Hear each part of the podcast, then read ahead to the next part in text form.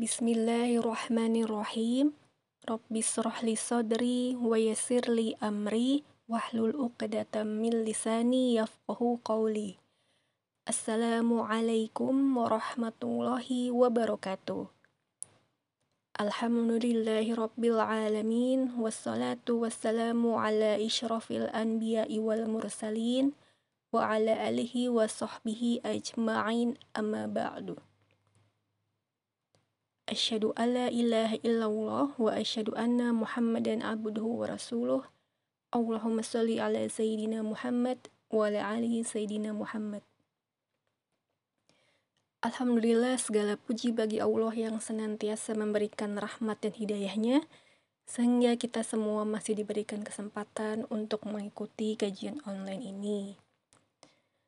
Semoga kita semua selalu diberikan nikmat iman dan Islam, bagi yang sakit, semoga diangkat penyakitnya dan diberikan kesehatan, dilapangkan rezekinya, dan dimudahkan segala aktivitasnya. Nah, uktifillah, kembali lagi kita belajar bersama lagi yang akan membahas tentang sahabat Nabi yang dijamin masuk surga, yaitu Abdurrahman bin Auf. Nah, semasa hidupnya, Rasulullah dikelilingi oleh para sahabat dengan kecerdasan, kekuatan, serta kedermawanan yang luar biasa. Salah satunya adalah Abdurrahman bin Auf. Nah, ada satu kata-kata yang bisa kita ambil sebagai quotes atau kata mutiara dari Abdurrahman bin Auf, yaitu pegang kendali atas harta yang dimiliki jangan kamu yang dikendalikannya. Nah, di sini uh, Abdurrahman bin Auf termasuk ke dalam salah satu sahabat Nabi yang dijamin masuk surga. Beliau terkenal sebagai pebisnis sukses yang hartanya melimpah sekaligus sangat dermawan. Mengetahui dari Nabi, jika manusia yang banyak hartanya akan lebih lama dihisap dibandingkan orang miskin, maka ia ingin sekali menjadi miskin. Ditambah lagi, Nabi pernah berdoa, "Ya Allah, hidupkanlah aku dalam keadaan miskin, dan matikanlah aku dalam keadaan miskin, dan kumpulkanlah aku pada hari kiamat dalam rombongan orang-orang miskin." Maka semakin keras tekad Abdurrahman untuk menjadi miskin dan ingin terus bersama Nabi. Namun, Allah berkehendak lain. Walaupun beliau sudah bersedekah, bahkan membelanjakan seluruh hartanya untuk kurma busuk hasil panen masyarakat kota Madinah yang sempat tertunda karena perang Tabuk, kurma-kurma tersebut pada akhirnya dibeli lagi oleh kerajaan Yaman dengan harga 10 kali lipat lebih mahal untuk obat sebuah wabah pada kala itu. Maka ia berpesan pegang kendali atas harta yang dimiliki, jangan kamu yang dikendalikannya. Meskipun sudah berkelimang harta hasil bisnis yang beliau jalani, ia tidak pernah melupakan Rasulullah dan juga kebesaran Allah yang memiliki segala kuasa. Kemudian, biografi singkatnya, nama dan nasabnya adalah Abdurrahman bin Auf bin Abdul Auf bin Abdul Harith bin Zuhrah bin Kilab bin Murah bin Ka'ab bin Lu'ai. Sahabat ini terkenal dengan kunyahnya Abu Muhammad.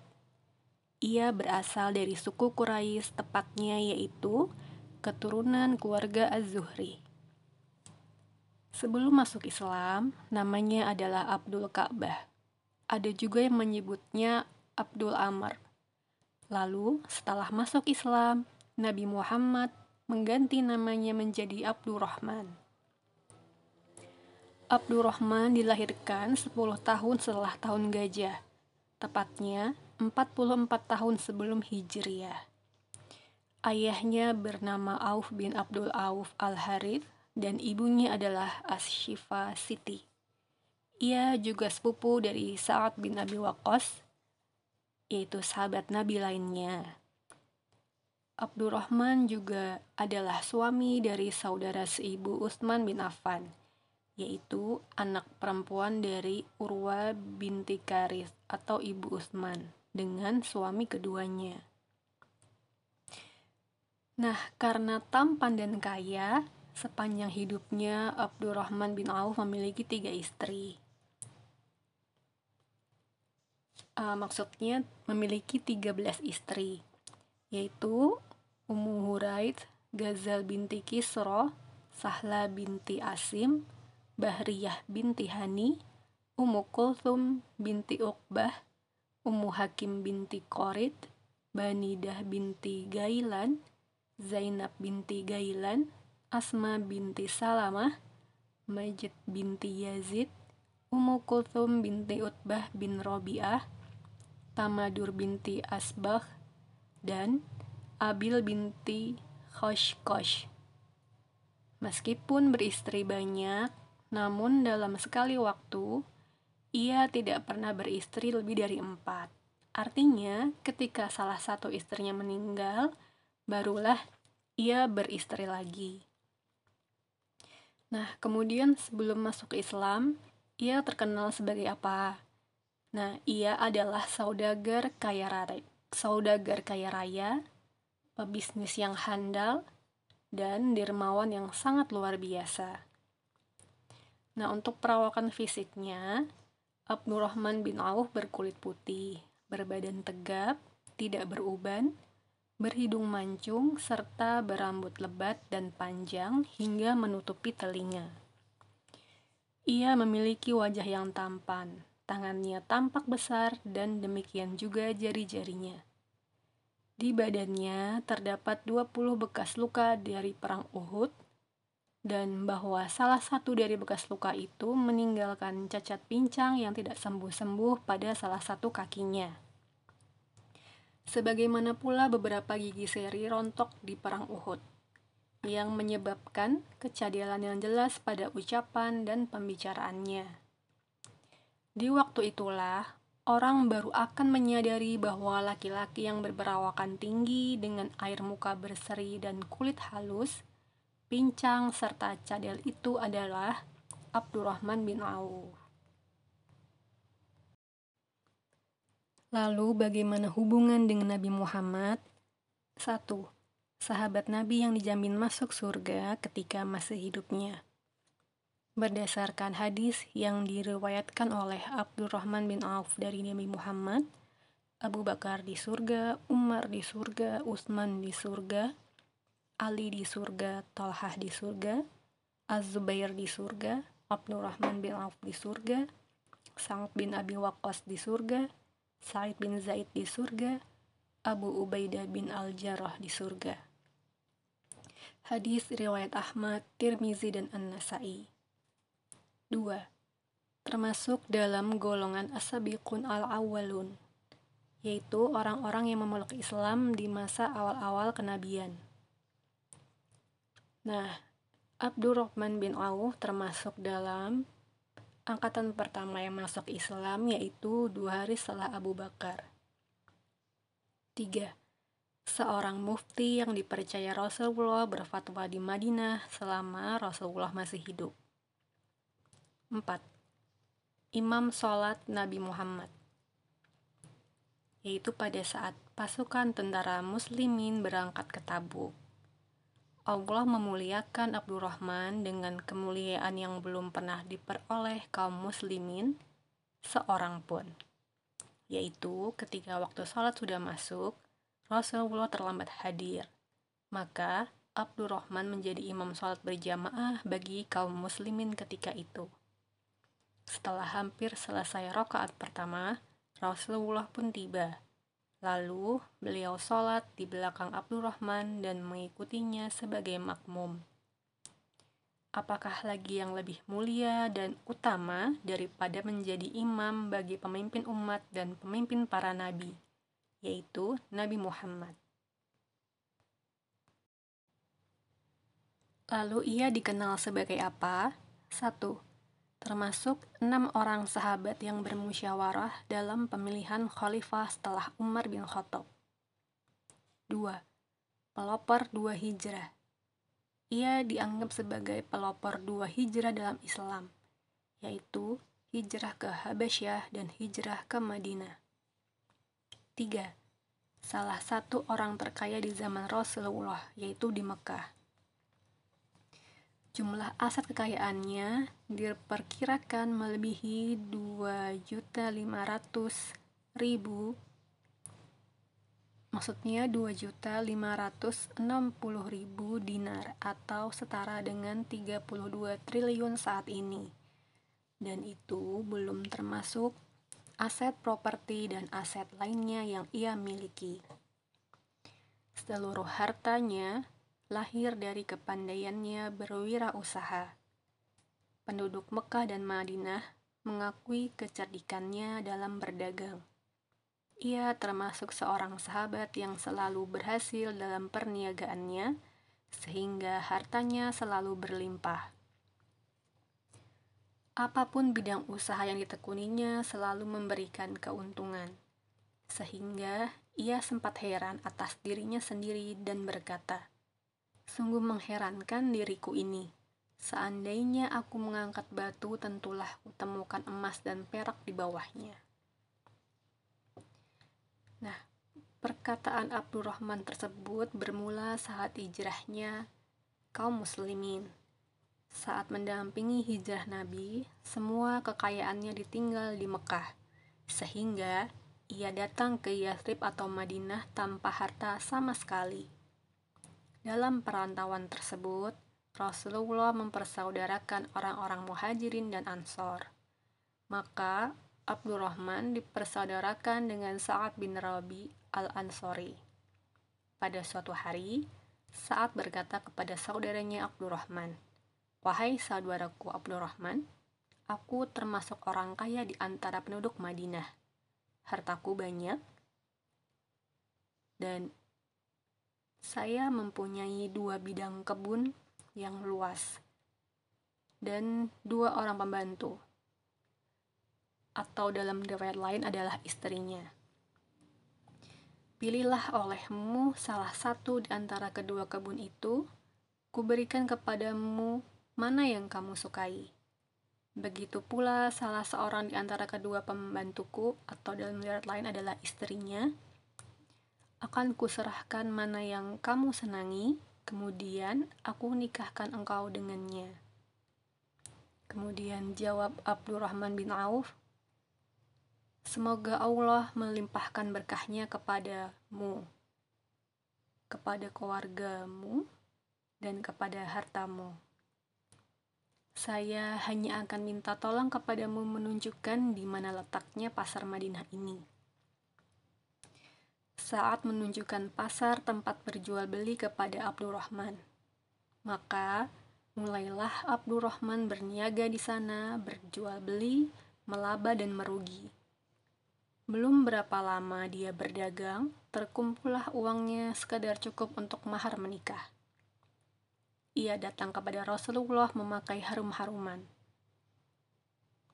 Kemudian Rasulullah menyambut kedatangan Abdurrahman seraya berkata, Wah, alangkah wanginya kamu, hai Abdurrahman.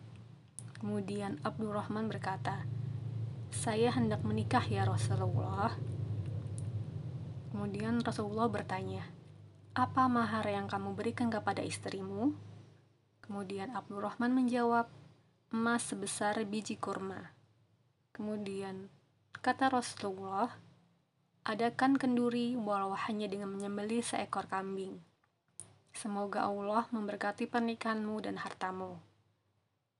Abdurrahman berkata, Sejak itu, dunia datang menghadap kepadaku. Hidupku makmur dan bahagia. Hingga seandainya aku angkat sebuah batu, maka di bawahnya aku dapati emas dan perak. Suatu ketika, Rasulullah berpidato menyemangati kaum muslimin untuk berinfak di jalan Allah. Mendengar itu, Abdurrahman bin Auf menyumbang separuh hartanya yang senilai 200 uh, maksudnya 2000 dinar, yaitu sekitar 2,4 miliar. Meskipun saat itu ia belum memiliki kekayaan yang besar. Nah, atas sedekah ini, Abdurrahman didoakan khusus oleh Rasulullah. Doanya berbunyi, Semoga Allah melimpahkan berkahnya kepadamu terhadap harta yang kamu berikan, dan semoga Allah memberkati juga harta yang kamu tinggalkan untuk keluargamu. Kemudian, doa ini benar-benar terbukti dengan kesuksesan demi kesuksesan Abdurrahman bin Auf berikutnya. Ketika akan wafat, Abdurrahman menangis Tangisannya bukan karena takut menghadapi maut dan kematian, melainkan karena ia takut wafat dalam keadaan kaya raya yang membuatnya berpisah dengan sahabat-sahabatnya yang masuk surga. Dan itu membuatnya untuk bersedekah sebelum meninggal. Kemudian bagaimanakah masuk Islam atau hijrahnya Abdurrahman? Abdurrahman bin Auf masuk Islam sebelum Rasulullah masuk ke rumah Al-Arqam, yaitu dua hari sesudah sahabatnya Abu Bakar As-Siddiq masuk Islam. Sama halnya dengan kelompok kaum muslimin yang pertama-tama masuk Islam, ia tidak luput dari penyiksaan dan tekanan dari kaum kafir Quraisy tetapi ia sabar dan tetap bersabar. Pendiriannya teguh dan senantiasa teguh. Ia menghindar dari kekejaman kaum Quraisy, tetapi selalu setia dan patuh membenarkan risalah Nabi Muhammad. Kemudian, ia ikut pindah atau hijrah ke Habasyah bersama kaum muslimin untuk menyelamatkan diri dari tekanan kaum Quraisy yang senantiasa menerornya. Kemudian bagaimanakah karakter atau sifatnya? 1. Rendah hati dan dermawan. Abdurrahman bin Auf, sahabat Rasulullah, suka berwakaf dan dijamin masuk surga. Salah satu sahabat Nabi Muhammad yang memiliki kedermawanan luar biasa adalah Abdurrahman bin Auf. Walaupun menjadi saudagar kaya, ia banyak membelanjakan hartanya untuk membantu kaum muslimin. Ketika mendengar Rasulullah menyebut nama Abdurrahman bin Auf adalah salah seorang dari para sahabat Nabi yang masuk surga, tidak membuatnya jadi merasa angkuh, melainkan khawatir. Ia khawatir apakah layak untuk masuk surga dan merasa bukan siapa-siapa. Padahal, Jasa Abdurrahman ini untuk pembangunan Islam sangatlah besar, sehingga layak mendapat jaminan masuk surga, yaitu antara lain menyedekahkan separuh hartanya, setelah itu ia bersedekah lagi sebanyak 40 ribu dinar, memerdekakan 3 ribu budak, sedekah kepada janda-janda istri Rasulullah senilai 10 ribu dinar, menyediakan 700 unta bersama muatannya, menyumbangkan 500 kuda untuk kepentingan pasukan perang, menyumbangkan 1.500 kendaraan penuh logistik perang, mewasiatkan agar 50.000 dinar untuk keperluan di jalan Allah, 400 dinar untuk para veteran perang Badar yang masih hidup. Nah, apa kunci suksesnya? Kunci suksesnya adalah ketakwaan. Ia memulai usahanya dengan keyakinan penuh kepada Allah, berikhtiar dengan sungguh-sungguh dalam berniaga, dan senantiasa jujur dalam setiap usahanya. Tetap bersyukur dan merasa puas meskipun dengan keuntungan sedikit. Pernah suatu ketika, ia ditanya oleh sahabat lainnya, "Apa sebabnya engkau bisa berhasil dalam perniagaan?" Ia pun menjawab, "Karena saya tidak pernah menjual barang yang cacat dan tidak menginginkan keuntungan yang banyak, dan Allah akan memberkahi orang yang dikehendaki." Dalam Quran Surat Al-A'raf 96, yang artinya, Jikalau sekiranya penduduk negeri beriman dan bertakwa, pastilah kami akan melimpahkan kepada mereka berkah dari langit dan bumi. 2. Kelembutan hati dan tawadu. Kabar mengenai nama Abdurrahman bin Auf sebagai penduduk surga tidak lantas membuatnya angkuh. Seringkali dirinya merasa khawatir karena merasa bukan siapa-siapa. Dari Sa'ad bin Ibrahim, dari ayahnya ia bertutur, Suatu ketika, Abdurrahman bin Auf diberi makanan pada saat sedang berpuasa. Tiba-tiba ia menyatakan, Mus'ab bin Umair gugur dalam peperangan, padahal dia lebih baik daripadaku. Kemudian, ia dikafani dengan selendangnya yang jika kepalanya ditutup, maka kedua kakinya terlihat. Dan jika kedua kakinya ditutup, maka kepalanya terlihat. Atau ia menyatakan, Hamzah bin Abdul Muthalib juga gugur dalam peperangan. Padahal, dia lebih baik daripada aku. Tidak ada yang bisa untuk mengkafaninya kecuali selendangnya.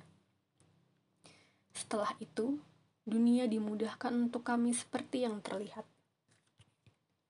Atau dia menyatakan, kami diberikan dunia seperti yang kita lihat. Kami khawatir kalau-kalau ternyata pahala kebaikan kami disegerakan pemberiannya di dunia, lantas Abdurrahman pun menangis sehingga tidak jadi menyantap makanan tersebut. Dari hadis riwayat Bukhari. Naufal bin Iyas al-Huzali menceritakan, pada suatu hari, Abdurrahman bin Auf duduk-duduk bersama kami. Sungguh ia adalah teman duduk yang paling baik. Dengan bersahaja, dia meluangkan waktu satu hari sehingga kami bisa bertemu di rumahnya. Biasanya ia masuk ke rumahnya baru kemudian mandi. Setelah itu, ia keluar dan duduk-duduk bersama kami. Kami disuguhi sebuah piring yang berisi roti dan daging. Ketika piring itu diletakkan, tiba-tiba ia menangis. Maka kami pun bertanya, Wahai Abu Muhammad, mengapa engkau menangis? Abdurrahman menjawab, Rasulullah wafat tanpa pernah sekalipun merasa kenyang dari memakan roti gandum begitu pula dengan keluarganya. Kami pun tidak terburu-buru menyentuh makanan itu karena menyadari bahwa Abdurrahman lebih mulia daripada kami.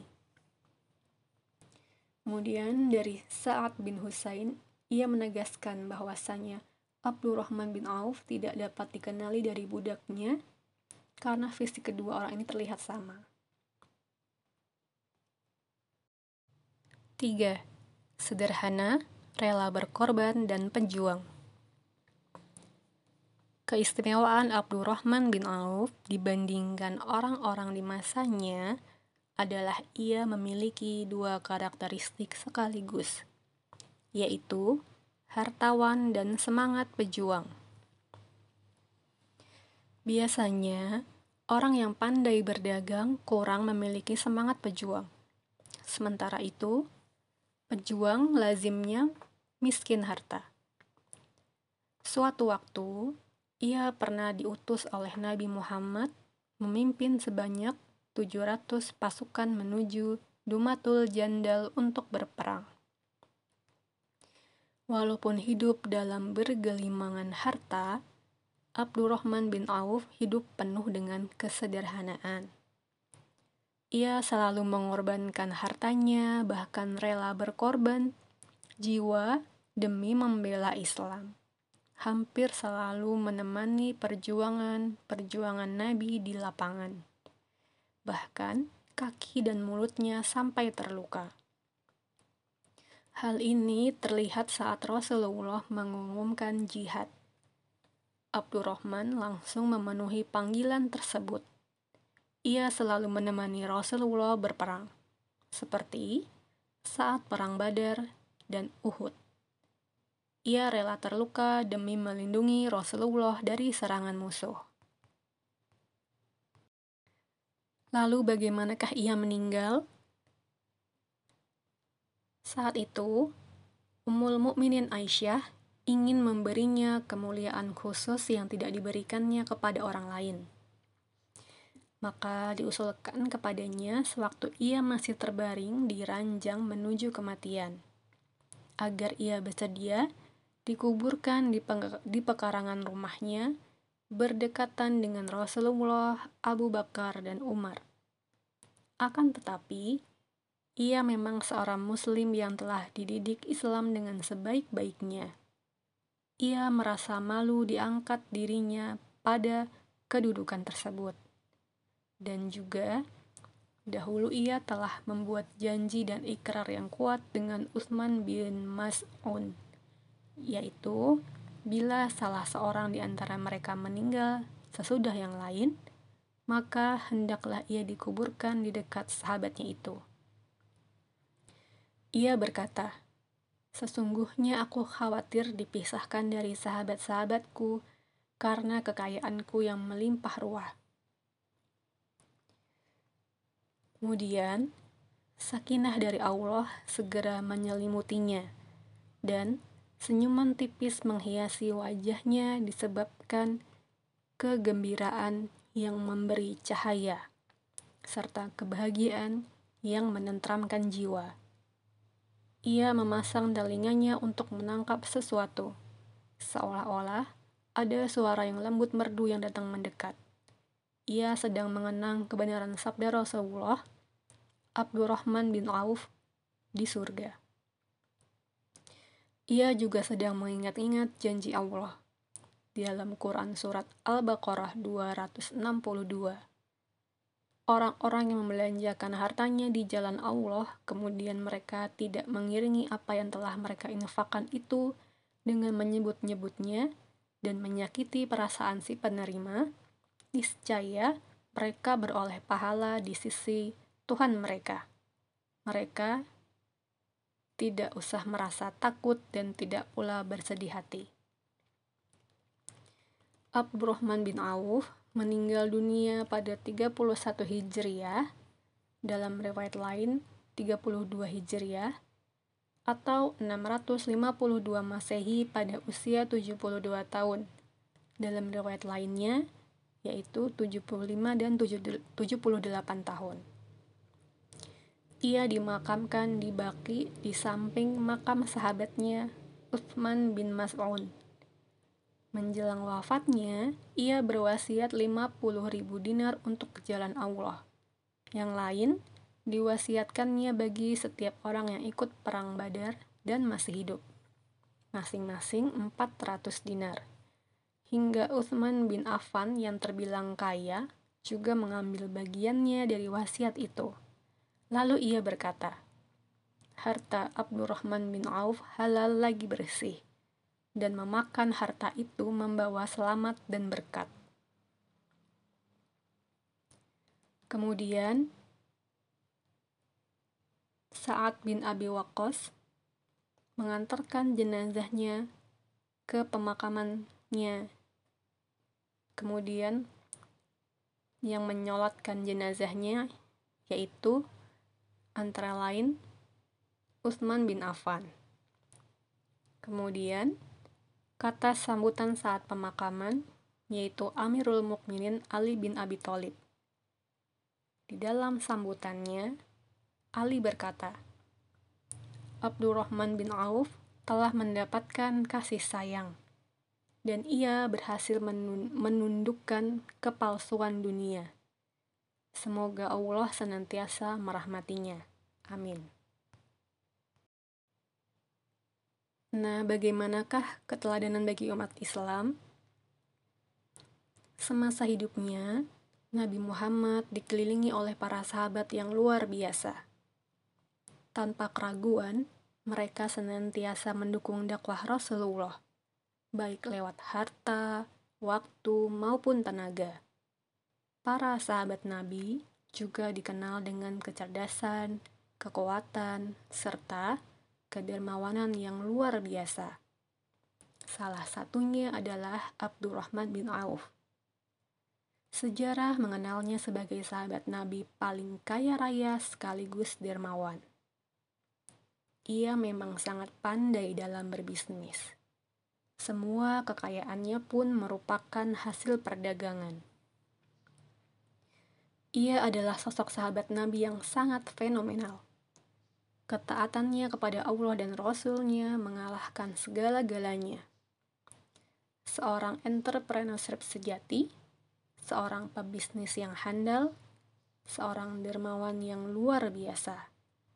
Saingan utama dalam hal bisnis dan infaknya di jalan Allah adalah Utsman bin Affan. Logika bisnisnya simpel. Semakin banyak berinfak di jalan Allah, maka bisnisnya akan semakin mengalirkan keuntungan yang melimpah ruah. Ketika sedang beribadah kepada Allah, ia sedemikian khusyuk, seakan-akan hidup ini amat singkat dan besok akan mati. Tetapi ketika berbisnis, sedemikian semangat seakan-akan hidup ini sangat panjang dan akan hidup seribu tahun lagi. Nah, uktifilah, insya Allah bulan depan kita akan belajar bersama lagi mengenai sirah sahabat Nabi yang dijamin masuk surga selanjutnya, yaitu Sa'ad bin Abi Waqqas. Baik, uktifilah. Demikian, saya kembalikan ke moderator. Wassalamualaikum warahmatullahi wabarakatuh.